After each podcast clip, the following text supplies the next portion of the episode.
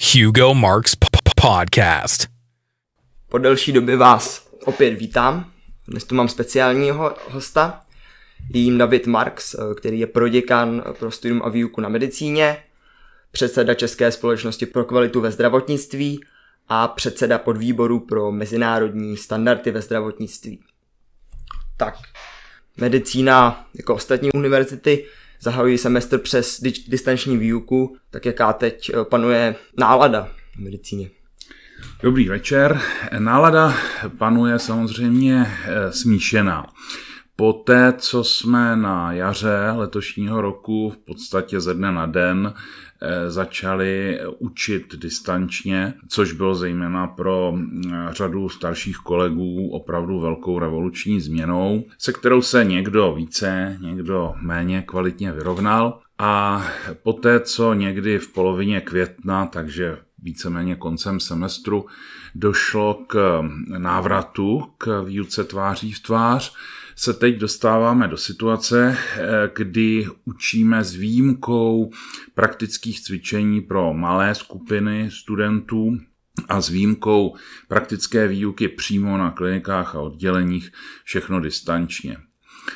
Po technické stránce se domnívám, že ta příprava je lepší, než tomu bylo na jaře. Ostatně i univerzita zajistila řadu nástrojů, jako ty různé MS Teams a Zoom, kdy je možné pracovat se studenty poměrně kvalitně z hlediska přenosu informací. Nicméně, a to ty určitě víš také ze svých zkušeností, ta distanční výuka nikdy nezajistí tu stejnou míru integrace a interaktivity, zejména se studenty jako výuka tváří v tvář, protože to, tam je pomalejší odezva, teď někoho vyvoláš a mu nejde mikrofon, nebo říká, že mu nejde mikrofon a, a kamera mu nejde a, a podobně.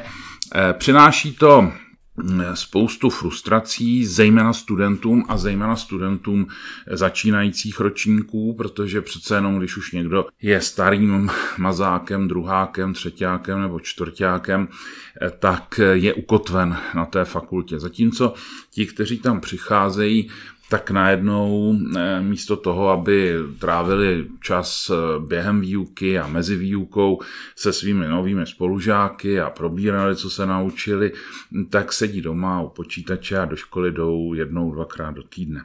My se snažíme, abychom to alespoň trochu vykompenzovali různými v úvozovkách třídnickými hodinami vedenými distančně a také stimulací těch studentů k tomu, aby už v tom prváku si dělali nějaké drobné skupinky tří, čtyřčlené a učili se spolu. V ještě méně výhodné situaci jsou studenti, kteří sem přijíždějí studovat v angličtině a kteří například k nám přijíždějí z 50 zemí světa, což znamená, že třeba z jedné země taky přijede jenom jeden člověk, protože mají lepší ekonomickou situaci než čeští studenti, tak se obvykle ubytovávají sami, najímají si byty, takže nejsou v té situaci jako mimo praští, kteří jsou třeba na kolejích anebo sdílejí jeden byt a přece jenom je tam větší míra té sociální interakce.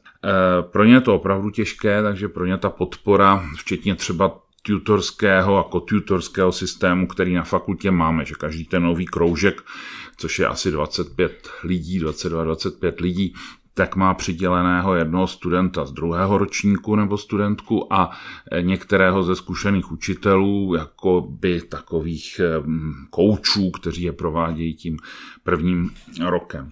Nám se povedlo letos navzdory tém už v září narůstajícím počtům zorganizovat naše klasické vstupní soustředění prváků v Jižních Čechách, v Dobronicích.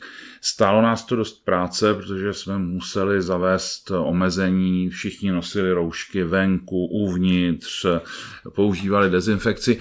Ono se to vyplatilo, protože na rozdíl od toho medializovaného kurzu někde na Máchově jezeře, my jsme tam měli 300 lidí a z nich jenom tři byli pozitivní a z těch tří pozitivních u dvou není úplně jisté, zda ta pozitivita byla ještě v době pobytu eh, na tom táboře v Dobronicích, protože to bylo těsně na hranici. Takže to bylo, to bylo náročné, ale na druhé straně aspoň trochu se otrkali společně. Medicína navíc má, a teď ne, se nebavím jenom o prvním ročníku, má svoje specifika.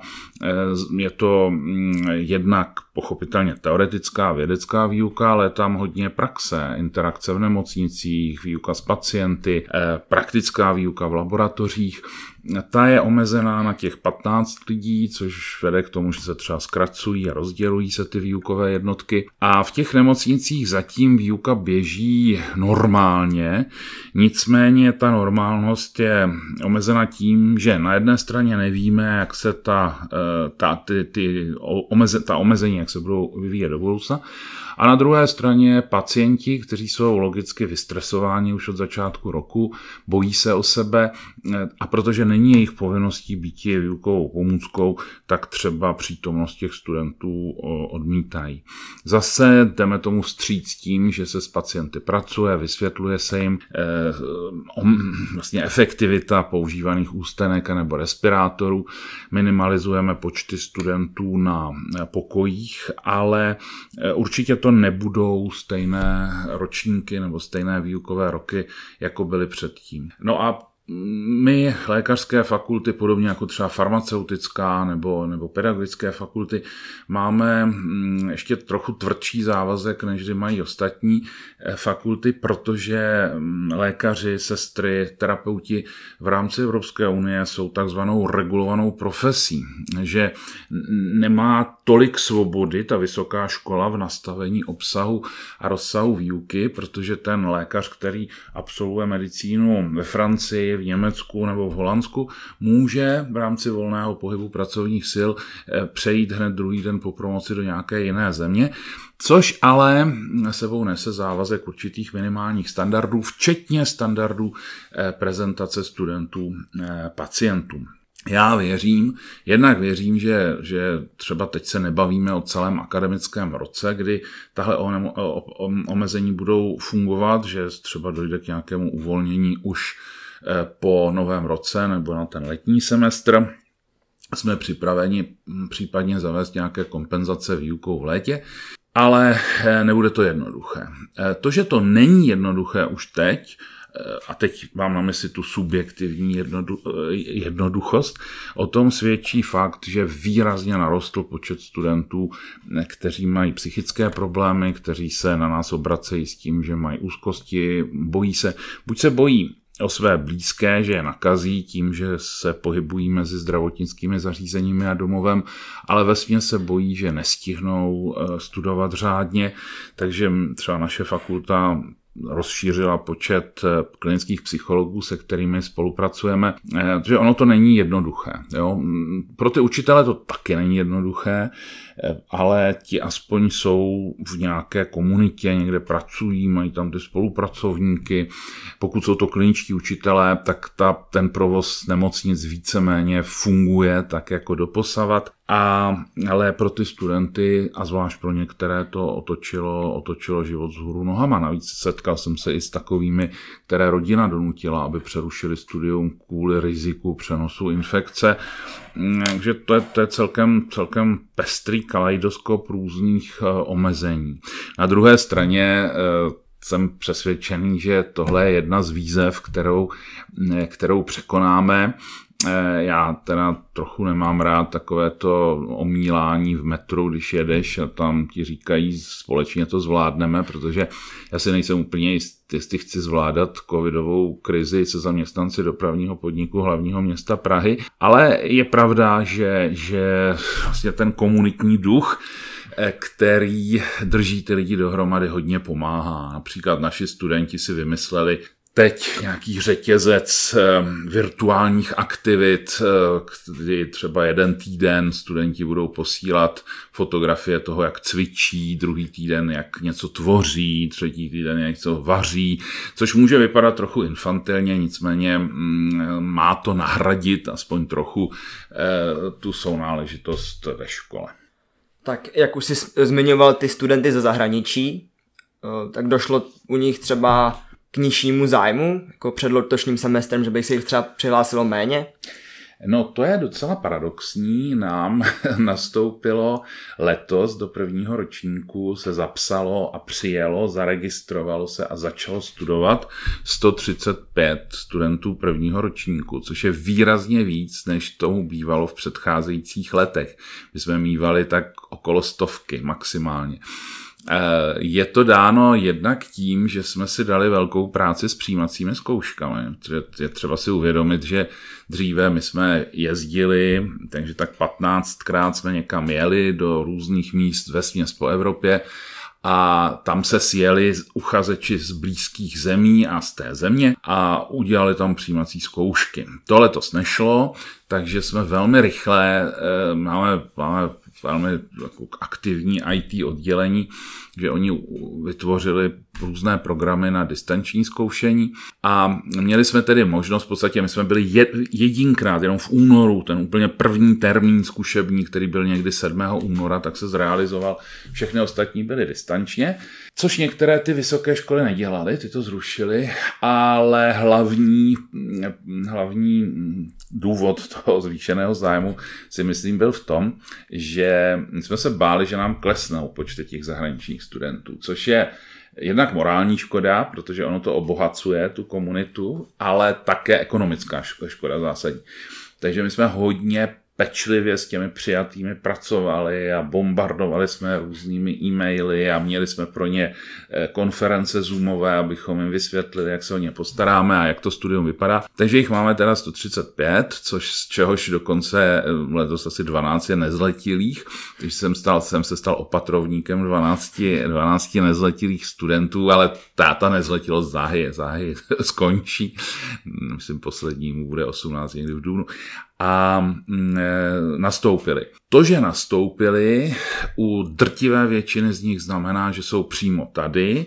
Asi 14 nebo 15 nenastoupilo fyzicky, ale zapsalo se a sleduje výuku distanční. Budeme mi muset nějak nahradit ta praktika ale to není díky tomu, že by došlo na jejich straně k nějakému váhání, ale ve je to proto, že pomalu pracují zastupitelské úřady v zahraničí, v některých zemích, v těch, vízo, kde je vízová povinnost, takže oni čekají na vízum. Už na jaře právě mnoho studentů z medicíny se zapojilo jako dobrovolníci, tak jestli se to bude opakovat uh, i teď na podzim. Ono to nikdy neskončilo. Už někdy desátého, dokonce ještě před tím vyhlášením těch, těch prvních omezení.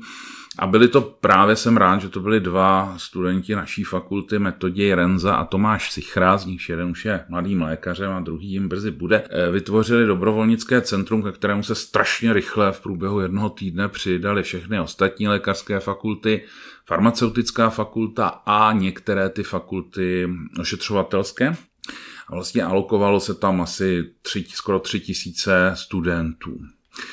E, pak pochopitelně ta intenzita klesla, a, ale řada těch studentů zůstala pracovat na nějaké krátké úvazky v těch nemocnicích.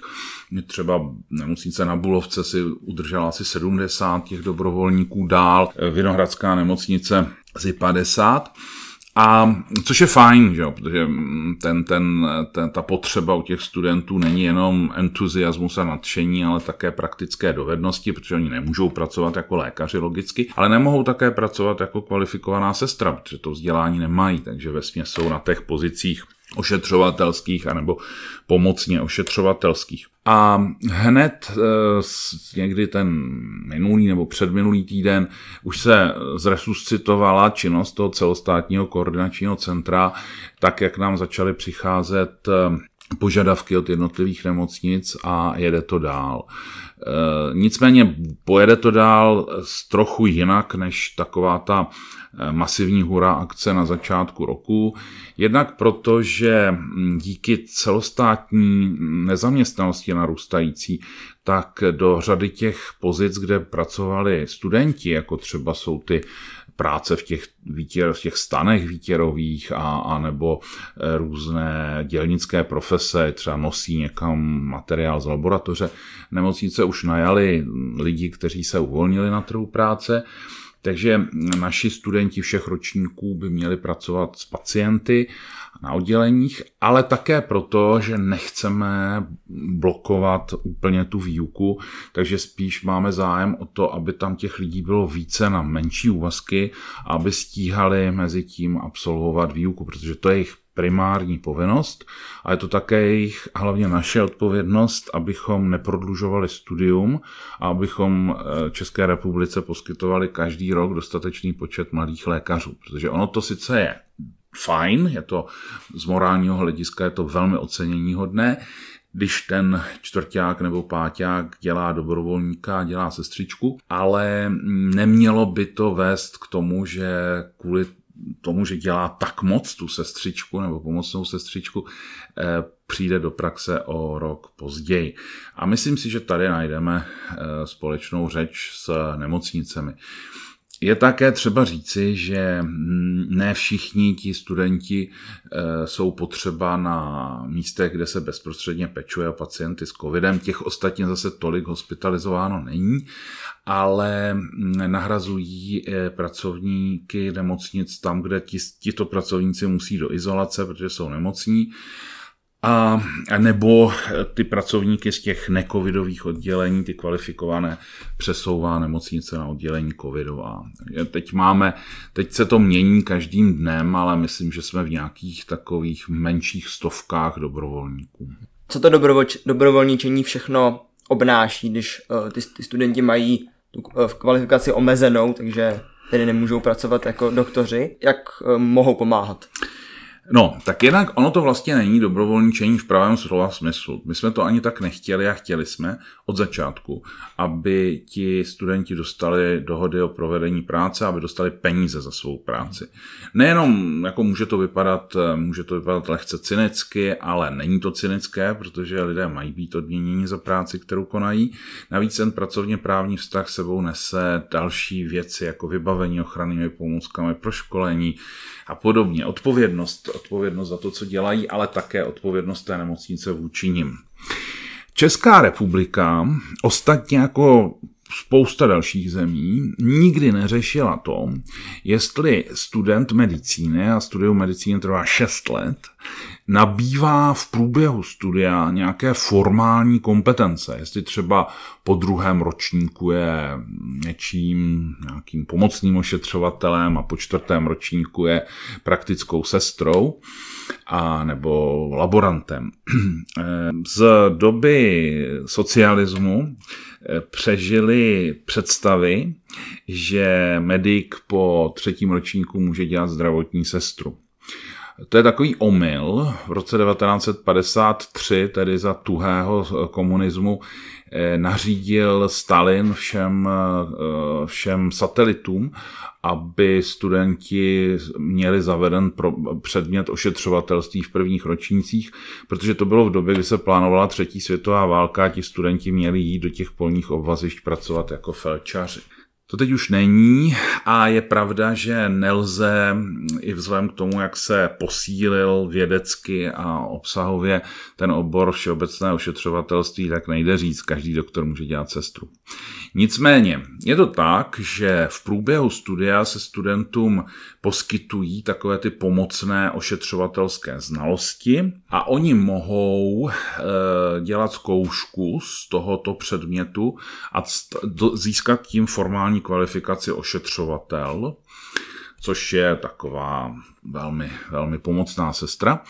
A Eh, dál už, ale, eh, dál už ale na to ten systém nemyslí. Takže je, tohle je jeden z dluhů a, a my na tom pracujeme s chodou okolností. Teď ve středu máme takovou konferenci, jak jsme se poučili z covidu a, a chceme udělat nějaké kompetence, které by odlišily třeba toho šestáka od toho třetíáka. Ale v praxi to vypadá tak, že ta nemocnice si zapracuje toho člověka na tu pozici, kterou dělá, On nikdy nedělá pozici, kde by pracoval samostatně a bez dohledu, to nemůže jako student, ale může třeba ten student v pátém nebo v šestém ročníku na nějakém neúplně akutním oddělení mm, sepisovat příjmy s těmi pacienty, mm, z anamnézu, tedy historii té nemoci, udělat nějaká základní vyšetření, které ten dozírající lékař jenom zkontroluje a tím pádem mu šetří čas. Může dělat některé praktické výkony, jako třeba píchat injekce do žíly nebo zavádět infúze.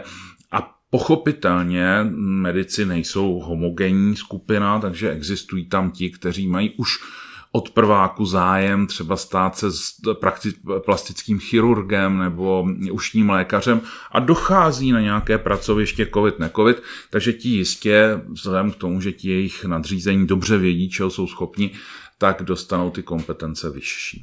Takže to může určitým způsobem nahradit ty praxe, které jsou eh, kvůli současné situaci uh, omezené?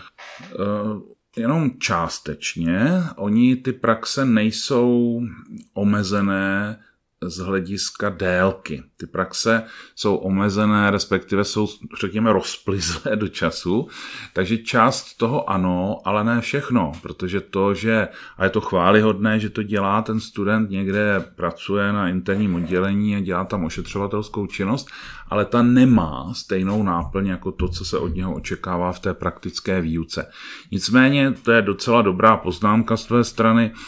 My žádáme ty jednotlivé primáře, říkáme vám tam pošleme tak 20 studentů, ale tady je něco, co by oni měli zvládnout třeba v oboru interní nebo dětské lékařství. Snažte se prosím, kromě toho, že tam budou pomáhat je exponovat i něčemu, co by se dalo uznat v rámci téhle praktické výuky.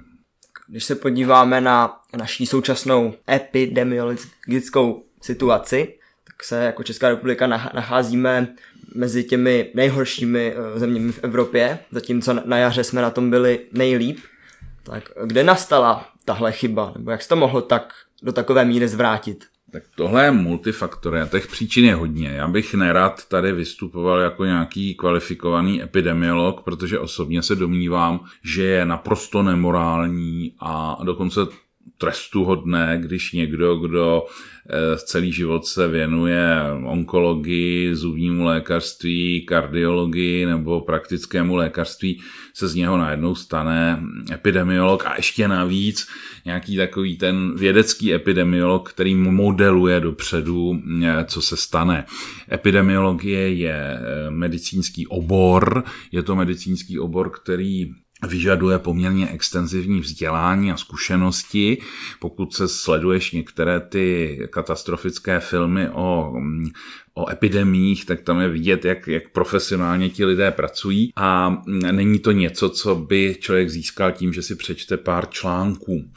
Eh, asi nikdo by nešel k profesorovi eh, ortopédie si nechat ošetřovat poporodní poranění a, a takže prostě ti lidé jsou, nejsou všichni specialisty v tom oboru, eh, který se tomuhle věnuje. Nicméně z toho, co člověk sleduje a musí sledovat taky proto, aby, aby byl schopen nějak odhadovat eh, práci ve svém oboru a nebo v činnosti té fakulty, eh, je, bylo zjevné už na tom jaře, že dojde, respektive na tom pozdním jaře, že dojde k druhé vlně. Tím, že o té nemoci zase toho tolik nevíme a nevěděli jsme. Nelze říct, že to všechno byl výraz nějaké eh, hlouposti a nějakého fanfaronství. To, že jsme byli na tom tak dobře na začátku eh, roku, eh, tak to je výsledek toho hm, tvrdého lockdownu, který tady byl. Jo? Když si koupíš počítač, nový počítač a pozveš si nějaké profesionály ajťáky, aby ti ho zajistili, aby ti ho chránili, tak oni ti ho sice ochrání, dají tam spoustu těch pro, protektivních softwarů, ale bude to tak složité, že ty ho nebudeš moc používat, protože oni ti řeknou, že máš 18 eh, místné heslo, kde máš 7 eh, znaků a 14 čísel a podobně a bude to tak komplikované, že vlastně to nebude fungovat. A stejně tak je to s tou epidemiologickou ochranou. Jak odborníci nemohou dělat nic jiného a dělali to dobře, než doporučovat maximální možnou ochranu podle toho hesla Better safe than sorry. A pak je ale někdo, kdo spravuje tu zem, obvykle se mu říká třeba král anebo, nebo předseda vlády, a ten, anebo vláda jako taková, parlament, a ti musí rozhodnout, do jaké míry je možné ta eh, opatření zavést, protože ten stát není jenom o ochraně zdraví občanů. Ten je o tom, aby nějak fungovala, fungovaly ty struktury a aby ten stát nedospěl k nějakému bankrotu, ke kterému jsme ostatně hodně dospěli, protože ten, ta sekera těch 500 miliard, to není dluh, který budu platit já, anebo moji vrstevníci, to budeš platit ty a dokonce to budou platit možná ještě tvoje děti. E, takže, abych se nevyhýbal otázce, Jo, podařilo se to, navíc lidi měli velký strach v tom únoru, se tam to člověk zakašlal v tramvaji a rázem tam byl sám. Um, byla tam velká disciplína, například v nošení roušek, někdy to mělo až extrémní charakter, kdy se v Češích projevil ta estébácká nátura a volali na sebe policii kvůli tomu, že nenosili roušky. No a pak se zřejmě s tím, že lidé mají tendenci doufat, že všechno dobře dopadne. A začalo svítit sluníčko, začali chodit víc ven, tudíž ta křivka se oplošťovala, což se ale vědělo, protože ten virus se, ten virus se e, šíří hůře na otevřeném prostranství. No tak pak tam nastala taková ta chyba, podle mého názoru, taková ta, řekněme, impulzivní tendence 10-0-10, 10, jako když je ten balónek na té gumičce, že se neuvolňovalo postupně s tím, že by se těm lidem řeklo, právě to better safe than sorry, tak nosme ty roušky aspoň v těchto prostorách, ne nutně v bazénu, ale třeba v těch hospodách. A ono to vypadalo, že, to pomo- že se nic neděje. Že ono se nic nedělo proto, že e, děti a středoškoláci přestali chodit do školy, takže se nekumulovali. Všichni byli hodně venku, kde ten virus se nešíří. Lidi jsou v létě obecně zdravější, nemají komorbidity, nemají další nemoce, takže, takže i tohle se sklínilo. No a místo toho, aby ten čas se využil k tomu, aby se racionálně, racionálně plánovala omezení, která budou případně nutná, no tak se téměř oslavovalo, že oslavovali běžní lidé a, a udělali, si, udělali si piknik na Karlově mostě, to je celkem logické, na tom nevidím nic špatného ale že mm, sebestředně oslavoval předseda vlády a, a vymýšlel si, aniž by rozuměl tomu, o čem vlastně mluví, a, a vymýšlel si, jak jsem nejlepší, eh, tak to byla, to byla velká chyba. No a pak nastoupili, eh, a, a jemu se to zalíbilo, že jo, zalíbilo se mu být nejlepším, být vítězem, takže když se pak začali ozývat ti odborníci koncem srpna, když se ta křivka začala pomalinku zvedat nahoru, jo, my jsme dneska na nějakých třech tisících, víc než třech hmm. tisících případů denně. E, já si pamatuju, když jsme plánovali pro začátek září ten, to soustředění, tak to jsme se jako tak bavili, jestli je jich 600 nebo 620. A teď ti odborníci začali říkat, no tak přitáhněme šrouby, jenže pan Babiš by nebyl obdivovaný spasitel země, který dokonce, jak sám ostatně řekl, křísí eh, mrtvé lidi, eh, tak eh, se zasekla ta povinnost s těmi rouškami, které jsou mimochodem laciné a velmi efekt, laciným a velmi efektivním nástrojem prevence, jako toto nejmenší, je to otrava, ale to bychom taky mohli říct, že v létě otrava nosit oblečení, že je to lépe chodit nahý, jo? tak člověk musí nějaké, nějaké limity a, a, a akceptovat tak se to zaseklo a mm, teď se to setkalo s tím, že se to zaseklo, současně se všechny ty děti a ty středoškoláci vrátili do těch škol a bacha na to, jo, ona škola není, to vychází z těch modelů, že škola není tím rizikovým místem. Škola přece jenom je místem, kde se eh, realizuje nějaká disciplína. Ty, ale rizikovým místem je to, kde oni ty, ani ne tak ty děti, ale třeba ty mladší teenageři tráví čas po té škole, jo, bez těch roušek po té škole. Že pak oni někam jdou a teď tam různě pokuřují na autobusových zastávkách nebo v, nebo v obchodních centrech to je populační skupina, která je nejzdravější, takže ona velmi vzácně jeví ty příznaky, což ale neznamená, že není infikovaná. No a tak si to mezi sebou vyměňují a pak to přenášejí dál, ale to není jediná, že jo, to, vysokoškoláci se také vrátili zpátky, lidi začali chodit do práce, začala být zima, zavírali se okna a, a už, to, už to uh, jelo, už se to dostalo k dnešnímu dní.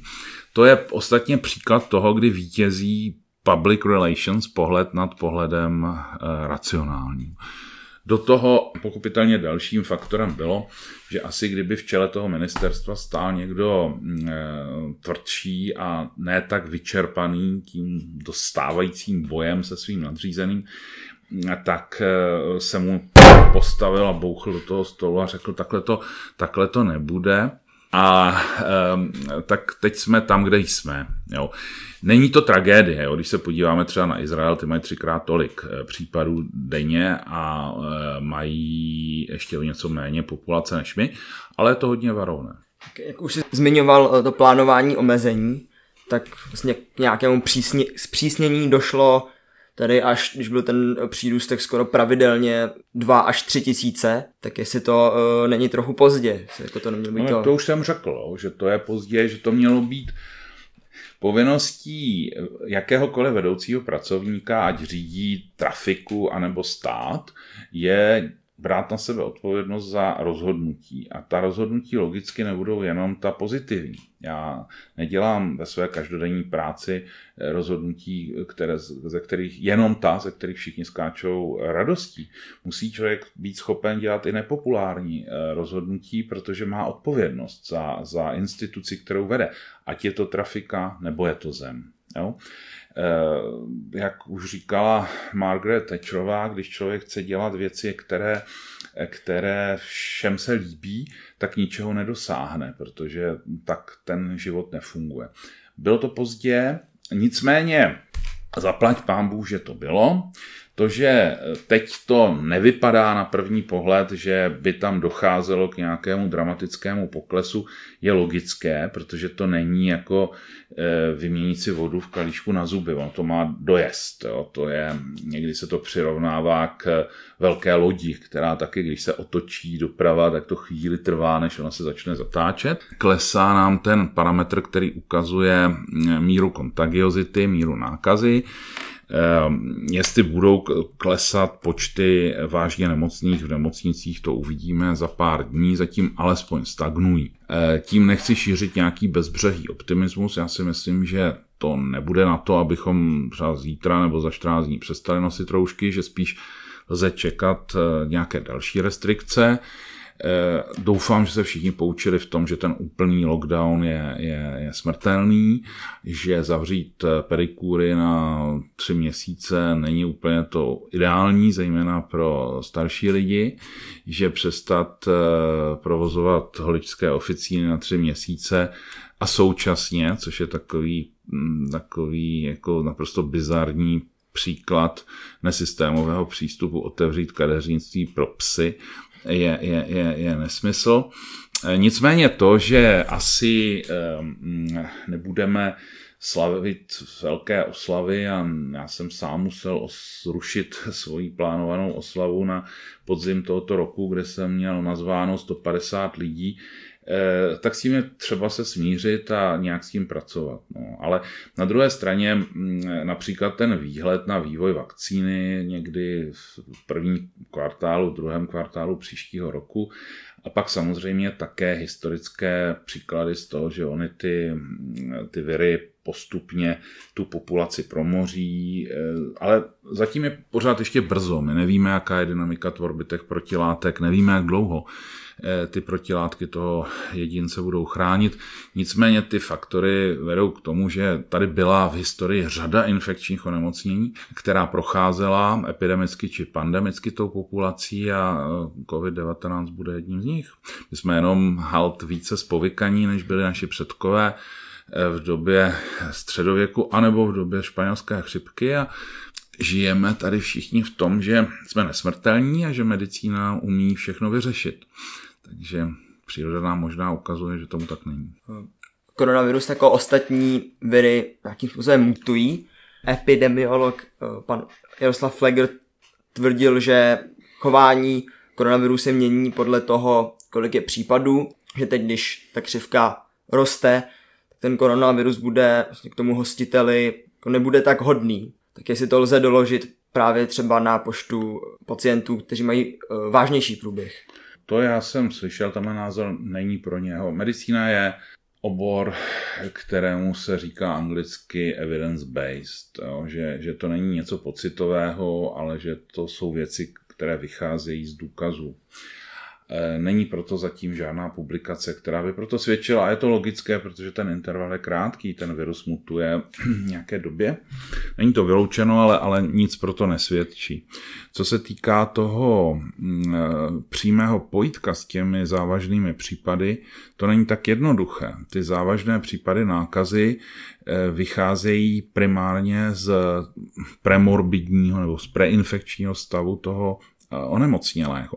Když tomu člověku je 89, ale je to jinak celkem zdravý člověk, který nemá, není obézní, nemá cukrovku, eh, nemá geneticky podmíněné nějaké hereditární onemocnění, eh, tak prožívá tu nemoc jen, jen, a je jenom starý, tak prožívá tu nemoc jinak než člověk, který je třeba o 20 let nebo je o 40 let mladší a je závažně nemocný. Jo? A, a tohle jsou ta, ty komorbidity, jako ty, ty, ty současně probíhající onemocnění, ta současně probíhající onemocnění, ta jsou tím kritériem závažnosti. Byť samozřejmě už byly publikovány i izolované, ale případy těch, kteří neměli ty komorbidity, ale je jich málo a je otázkou, jestli tam jenom třeba byla absence řádného vyšetření toho systému eh, odpovídavosti organismu na infekci, protože ten hlavní problém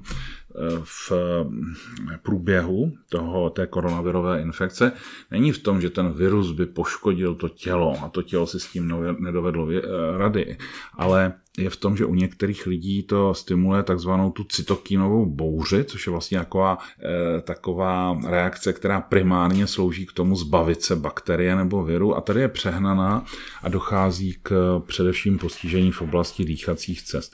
Takže ne, nechci tady, nejsem žádný teoretický epidemiolog ani virolog, a z toho, co, co se publikuje, není nic, co by zatím svědčilo pro tuto hypotézu. Mm-hmm. Tak jak už si zmínil tu roli vlády, tak před nedávnou dobou došlo poměrně důležité události. Minister zdravotnictví byl eh, vyměněn, nyní je eh, ministrem Roman Primula a spekulovalo se o tom, že Adam Vojtěch byl i částečně donucen, tak jestli si myslí, že eh, na to může být něco pravdy, nebo že ho ta situace natolik vyčerpala. Eh, já Adama Vojtěcha jsem měl příležitost poznat osobně a i v době, vlastně ještě předtím, než byl ministrem, protože navštěvoval některé z kurzů, na nichž učím. Je to mm, velmi slušně, slušný člověk, jako slušný konsenzuální člověk. Viděl jsem ho teď párkrát eh, v intervalu před, nebo komunikoval jsem s ním také v intervalu před tím odstoupením a působil hodně unaveně a hodně vyčerpaně a hodně vyhořele. E, lidsky pochopitelně je to škoda, je mi ho líto, protože udělal řadu pozitivních věcí v tom systému. Na druhé straně e, dospělí lidé se rozhodují nejenom, co budou dělat, ale s kým to budou dělat.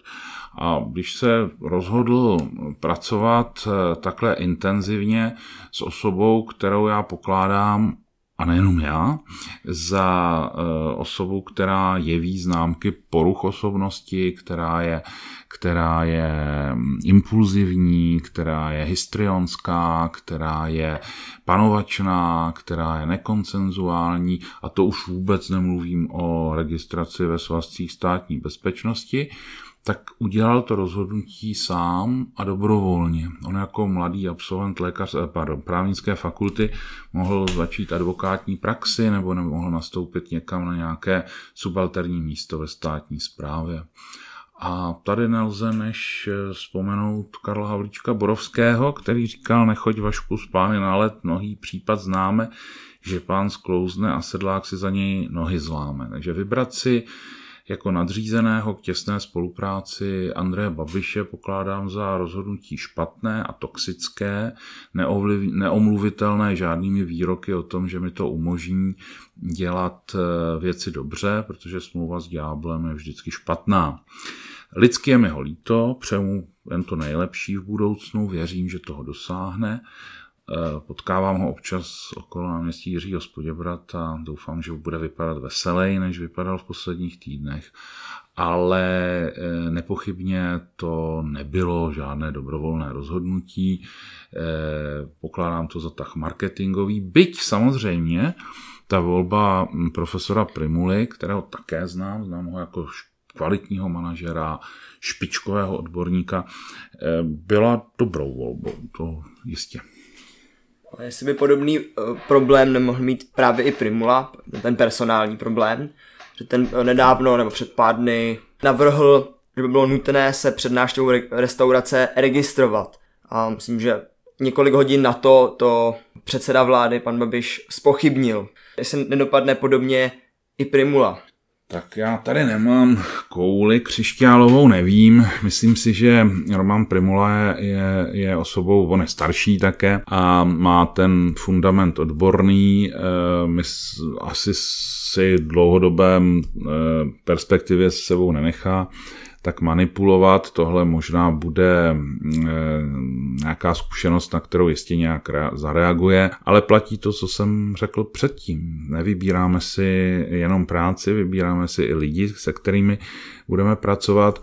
Eh, v, to, v téhle situaci se domnívám, že jsme někde v takovém tom v té situaci krizového řízení a vlastně ví, že když Británie byla v bezprostředním ohrožení nacisty, tak Winston Churchill do svého kabinetu pozval i zástupce opozice, protože cítil potřebu komunikovat eh, co nejkoncenzuálněji.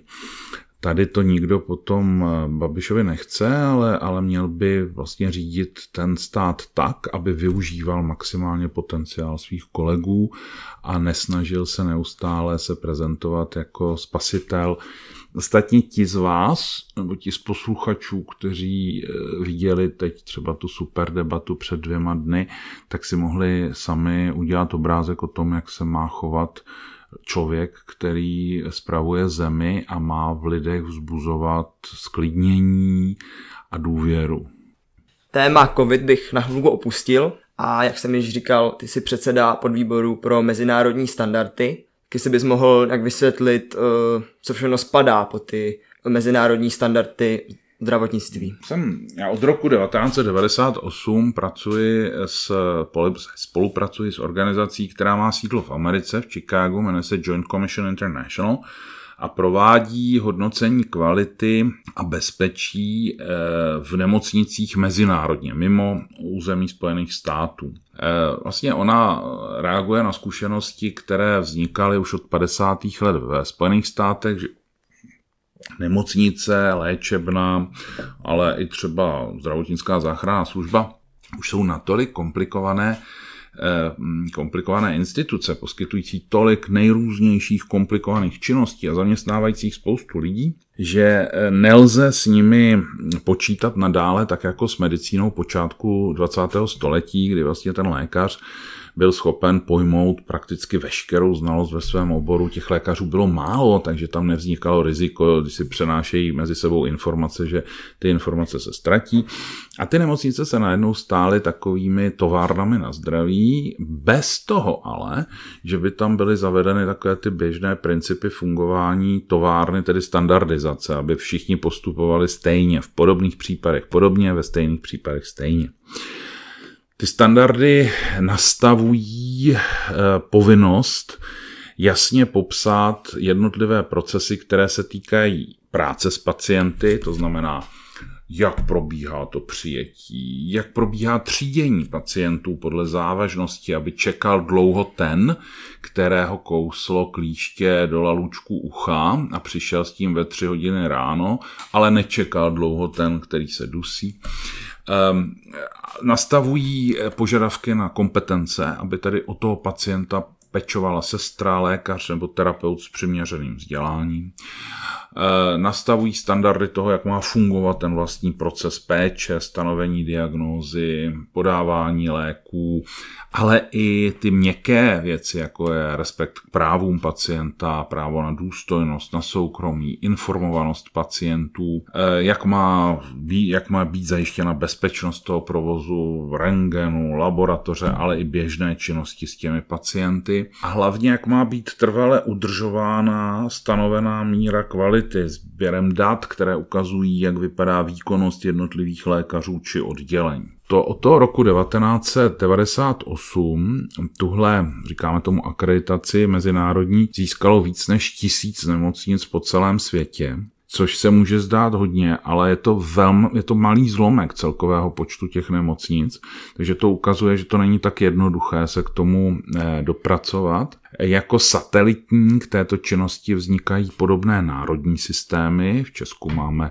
spojenou akreditační komisi, kterou řídím, která dělá to samé, ale na národní úrovni. A cílem je, cílem je úplně takovým tím aby ti pacienti měli nějaké vodítko při výběru toho, kam půjdou. Velmi, velmi vulgárně to můžu přirovnat k hvězdičkám na hotelu, že když jdeš eh, na booking.com a teď si tam vybíráš hotel, tak můžeš nebude to absolutně platit, ale hotel, který má těch hvězdiček sedm, bude asi lepší než ten, který má tři. Jo, a, a dokonce i víš, v jakých parametrech. Tohle je mnohem komplikovanější, protože ta, jako to, co dělá nemocnice, nemocnice vlastně má taky hotel, to je to, to, to, to, je to jak se pečuje o ty pacienty a to se také hodnotí, jo, jak tam funguje ochrana proti infekcím, bezpečnost těch pacientů, aby v případě požáru třeba se dostali, dostali včas ven, aby se jim neubližovalo, aby ti, kterým říkáme křehcí pacienti, což jsou třeba seniori nebo malé děti nebo psychiatričtí pacienti, aby byli chráněni před eh, nějakým, eh, nějakým um, útokem zvenčí. Takže nemocnice je komplikovanější než hotel, výrazně komplikovanější, takže to není tak úplně jednoduché a nikdy to nebude dokonalé. Je to spíš takový proces, který tlačí tu laťku toho, jaká mají být očekávání od nemocnice stále výš.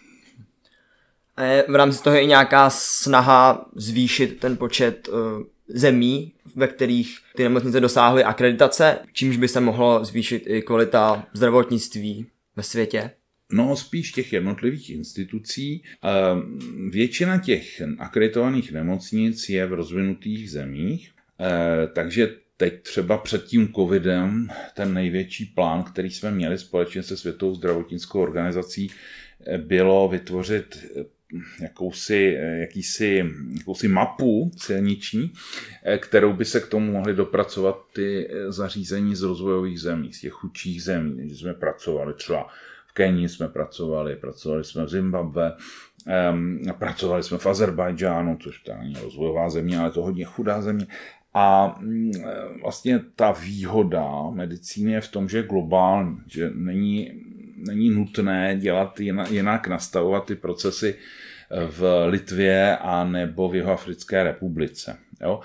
Ale současně pochopitelně některé ty eh, aplikace některých těch procesů je dražší, takže my jsme začali připravovat takovou light verzi těch standardů pro ty chudší země. Ale eh, logicky ten zájem není tak velký jako z těch bohatších zemí, což není úplně fair. Nicméně je logické, že země, jako je třeba Kenia, kde jsou regiony, kde je jeden doktor na milion obyvatel, eh, nemůže prioritizovat to, aby si vybírala toho nejlepšího doktora, protože ona má toho jednoho nebo nikoho. Může to zapomoci to vlastně jako dojít k úspěchu, že když jsou ty nižší nároky na rozvojové země, tak jestli to může napomoct té úrovni zdravotnictví. Jasně, cokoliv je lepší než nic a i cesta může být cíl promítnou se v těch mezinárodních standardech i třeba zkušenosti s covidem? No to se dá určitě promítnout. Teď se ta činnost vlastně od března úplně zastavila, protože se necestuje. Že děláme, eh, některé ty inspekce děláme distančně, ale to pochopitelně tak úplně nefunguje. A je pravda, že tam, kde ta že ty akreditační standardy byly už zavedeny, tak transformace těch nemocnic do toho covidového režimu proběhla s nás, protože oni vyžadují, aby byl připraven plán reakce na pandemii. Takže asi ne tak, že by přesně všichni věděli, co mají dělat, protože tohle bylo hodně specifické, ale měli strýčka tohle všechno, co, co tady děláme, eh, sled, si, si zapisujeme a sledujeme a třeba ty kompetence těch studentů, jo, přechod těch nemocnic do jakéhosi emergentního režimu, e, protože je pravda, že ty nemocnice celosvětově s tím počítaly, jo, že třeba se stane, že dojde k hromadnému neštěstí, že se srazí dva vlaky a pak se musí uvolňovat e, prostory a řešit náhradně ta péče. Ale to je za tři dny hotové. Když to tohle je věc, která trvá dlouhodobě, odvádí ty lidi z práce, protože jsou také infikovaní. Takže všechna tahle zjištění se určitě do těch eh, standardů pro, promítnou a zejména eh, budeme bohatší o zkušenosti, až budeme moci zase začít pracovat s těmi klienty přímo na místě. Tak eh, když už jsme se ke covidu vrátili, tak jaká je podle tebe země, která se s tou epidemí vypořádala nejlépe? Jako jak uh, tím, že třeba protrpěla minimální ekonomickou imu, ale zároveň, že jako dostatečně ochránila své obyvatele. No tak eh, ještě nikdo nevyrovnal, protože to trvá, ta pandemie neskončila. Velmi dobré výsledky má Tchajván, velmi dobré výsledky má Jižní Korea. Je pak ale třeba říci, že to jsou země, které jsou mm, hodně úzkostné z hlediska šíření infekce obecně. A třeba když člověk cestuje do Tchajvanu, do, do Jižní Koreje a chodí tam po letišti běžném, běžném režimu, nějakém necovidovém, tak polovina těch lidí ty roušky nosí i tak jako, eh, jako preventivní opatření. Um, možná je to také dané tím, že um, Aziaté jsou disciplinovanější. A když se podíváme na Evropu, tak Švédsko určitě šlo, on si z něj dělali lidi legraci, že to chce promořit. To úplně nebylo. Jo? Tam jistě byly, byla, tam byla docela racionálně nastavená ta omezení, ale byla tam nějaká, nebylo, nebyl to úplný lockdown a tam se zdá, že to fungovalo, protože ten nárůst není nějak, nějak velký, dokonce je zpomalený. A opakuju, nejde o nárůst. Já kdybych plošně otestoval celé vaše gymnázium, nebo všechna gymnázia v Praze, tak se mi výrazně zvýší. Jo, všechny ty studenty bych otestoval. A nebo naše studenty bych všechny otestoval, tak se mi výrazně zvýší počet pozitivních, ale nestoupne počet nemocných. Těch, řada těch lidí asymptomatických. Ale tohle jsou dobré příklady těch zemí, jak to Švédsko. To Švédsko třeba v tom, jak dobře komunikovalo s těmi lidmi ta opatření ale i třeba po té stránce komunikační Německo jo, nebo Rakousko. Eh, když si podívá člověk na způsob, jak komunikovala kancléřka, tak komunikovala velmi málo. Ty, tu komunikaci prezentoval minister zdravotnictví a ještě víc eh, šéf Kochova institutu, což je institut, který se zabývá epidemií infekčních nemocí. A a, jde to z jedněch úst, jde to konzistentně a ty lidi nejsou zmatení. Takhle v téhle, v téhle naší částečně kocourkovské zemi ti lidé eh, pak se stanou unavenými, dělají si legraci z těch opatření, ne proto, že by je pokládali za iracionální, ale protože tam dochází k tak častým změnám, nestíhá se to dělat. Já sám, když jsem na jaře odpovídal za to, že budeme implementovat ta celostátní opatření do každodenního života na fakultě. Já jsem musel během týdne třikrát měnit a úplně legračně, jako jestli místo 8 lidí 6 nebo místo 6 lidí 12. No a to, to ty lidi otráví. Takže hm, asi bych neřekl, že někdo je šampionem, Eh, navíc, kdyby se ptal, kdo je šampionem z hlediska publikovaných parametrů, tak eh, je Severní Korea a ústy eh, Kim Jong-una pravila, že nemá ani jeden, nebo má jeden případ, jo, takže některé ty země skrývají ta data. Některý nemají infrastrukturu. My jsme byli zvyklí jezdit s našimi studenty do Afriky, do Keni, dobrovolnicky pomáhat do nemocnice Kenia má málo hlášených případů, ale sama oznamuje, že vůbec nemá přehled o tom, jak to vypadá v tom teritoriu. Takže těžko říkat, ale pokud z někoho si brát příklad, tak jsou to tyhle tři, čtyři země. A pokud si brát příklad z managementu toho systému, z komunikace, tak těch je mnohem víc. Tam si myslím, že jsme opravdu na tom hodně špatně. Takže k tomu, aby tím stát úspěšně prošel, je potřeba i něco, co se může jako zdát banální, něco právě jako komunikace. No, tak to komunikace není úplně banální. Ten, my, jsme, my se tady topíme v komunikačním moři. Kdyby totiž eh, koronavirus zasáhl tuto zemi v roce 1990, tak nedochází zdaleka k tolika inkonzistencím a zmatkům, protože nebyly žádné sociální sítě a člověk si ráno koupil noviny, tam si něco přečet, pak něco slyšel v rádiu a něco v televizi. A e, nebyl zmatený těmi vlastně v online sledování těch výroků. Jo, oni, když dneska říká Babiš o Primulovi, že je to mediálně zkreslené, já si myslím, že to nebylo mediálně zkreslené, že to bylo přesně jak to bylo ale může se stát, že prostě člověk se někde uřekne a tím, že automaticky už je to za dvě minuty online a někdo to bere vážně, tak tam dochází ke zmatkům. Eh, chraň pán Bůh, abych si myslel, že třeba cenzurovat, ale takhle to teď funguje a o to víc je nutné nastavit si eh, konzistentní a profesionální a srozumitelnou komunikaci. Eh, protože to, co se nám, zdravotníkům, může zdát jako naprosto normální, že používáme termíny jako promořenost, komorbidita, index promořenosti a podobně. To ta laická veřejnost znova a znova musí slyšet eh, vysvětleno celkem, celkem jednoznačně. Takže to je strašně, to je strašně důležité a, a nemůžeme si stýskat, jo, to někteří ti politici si stýskají, že za to můžou média. Média dělají jenom svoji práci. Když si čteš noviny z doby španělské chřipky, tak ty taky byly e, vyvalené, vyděšené a strašily lidi. No ale tím, že je strašili jenom jednou denně, tak tam bylo zase 24 hodin na to, aby se to dalo do pořádku. My se musíme přizpůsobit tomu okolnímu světu.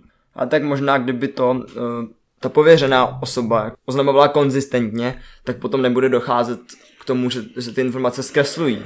No tak e, je to možné, pochopitelně nikdo nebrání komukoli, aby prezentoval svoje hypotézy. Odpovědnost toho státu třeba by byla, já jsem byl překvapen, oni dělali v tom dubnu, nebo kdy to bylo, byly takové celkem, celkem naivní a nemoc profesionální, ale přece výstupy každý den na české televizi před hlavním spravodajskou re, re, relací.